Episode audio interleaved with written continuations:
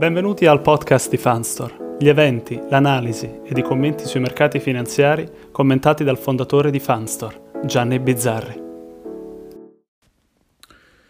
Sta succedendo una rissa fra il governo francese, quello americano e la Sanofi, perché quello che ha fatto sostanzialmente Trump è che ha eh, dato soldi a varie società farmaceutiche per avere eh, i vaccini prima degli altri e anche la Sanofi che è francese aveva eh, firmato in cambio di 30 milioni di, di euro una, eh, un impegno a dare i vaccini che eventualmente trovati ovviamente agli americani per primi. Eh, scoperti da, dal presidente francese hanno fatto immediatamente un, un passo indietro.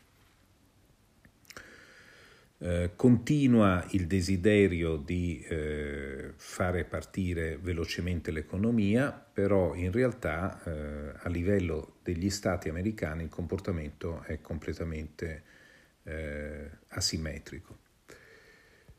Per quanto riguarda l'epidemia, l'RT in Germania è a 0,88, in Italia a 0,72, quindi siamo meglio al momento eh, dei tedeschi Crescono i contagi in Messico e Brasile, che sono il nuovo epicentro, il nuovo focolaio, e a livello mondiale i nuovi contagi giornalieri sono stabili ma molto alti, intorno ai 95.000 contagiati tutti i giorni. Eh, c'è stato un sondaggio commissionato dall'UBS agli investitori eh, professionisti eh, per domandare qual è la loro opinione su come verrà superata questa crisi da un punto di vista sanitario. Il 66,45% dice che si supererà attraverso eh, il vaccino o l'immunità di gregge, il 13,28% dice che verrà superata attraverso delle medicine e non il vaccino. E il 20,27% attraverso il sistema del tracking quindi, eh, e del tracing.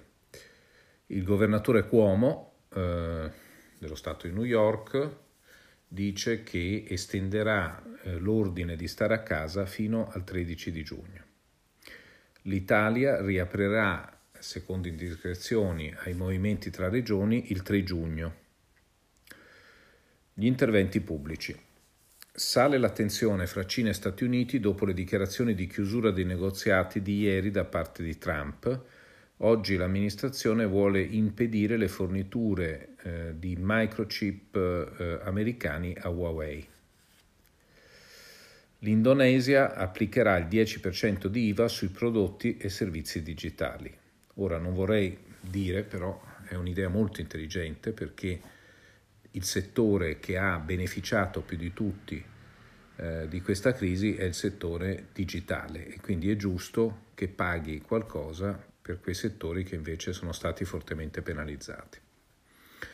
Fiat Chrysler sta richiedendo una linea da 6,8 miliardi di dollari che sarebbe garantita dal, dallo Stato italiano.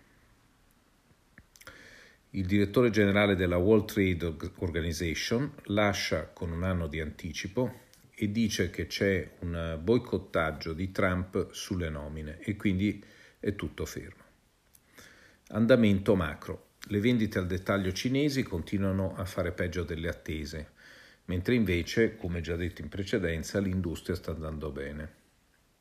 Fra l'altro, eh, gli alberghi bulgari a Shanghai e a Pechino sono pieni. Alla domanda come vengono gestiti, nel senso quali misure eh, sanitarie vengono messe in atto e la risposta è eh, mascherine di, e distanziamento, ma in pratica la gente entra e la mascherina se la leva.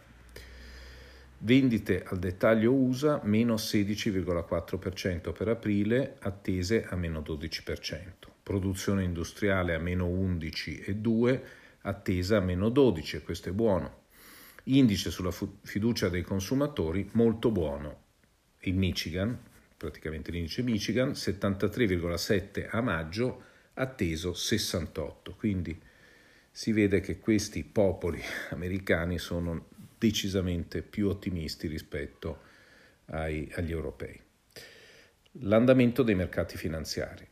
La variazione dell'indice Eurostox da, da, inizio del trimestre è stata di meno 0,7%, con una escursione del 10% tra massimo e minimo di questo mese e mezzo, meno 26% dall'inizio dell'anno. È stata inoltre fissata oggi la cedola del BTP Italia con scadenza eh, 2025, premio fedeltà 0,8% dopo 5 anni.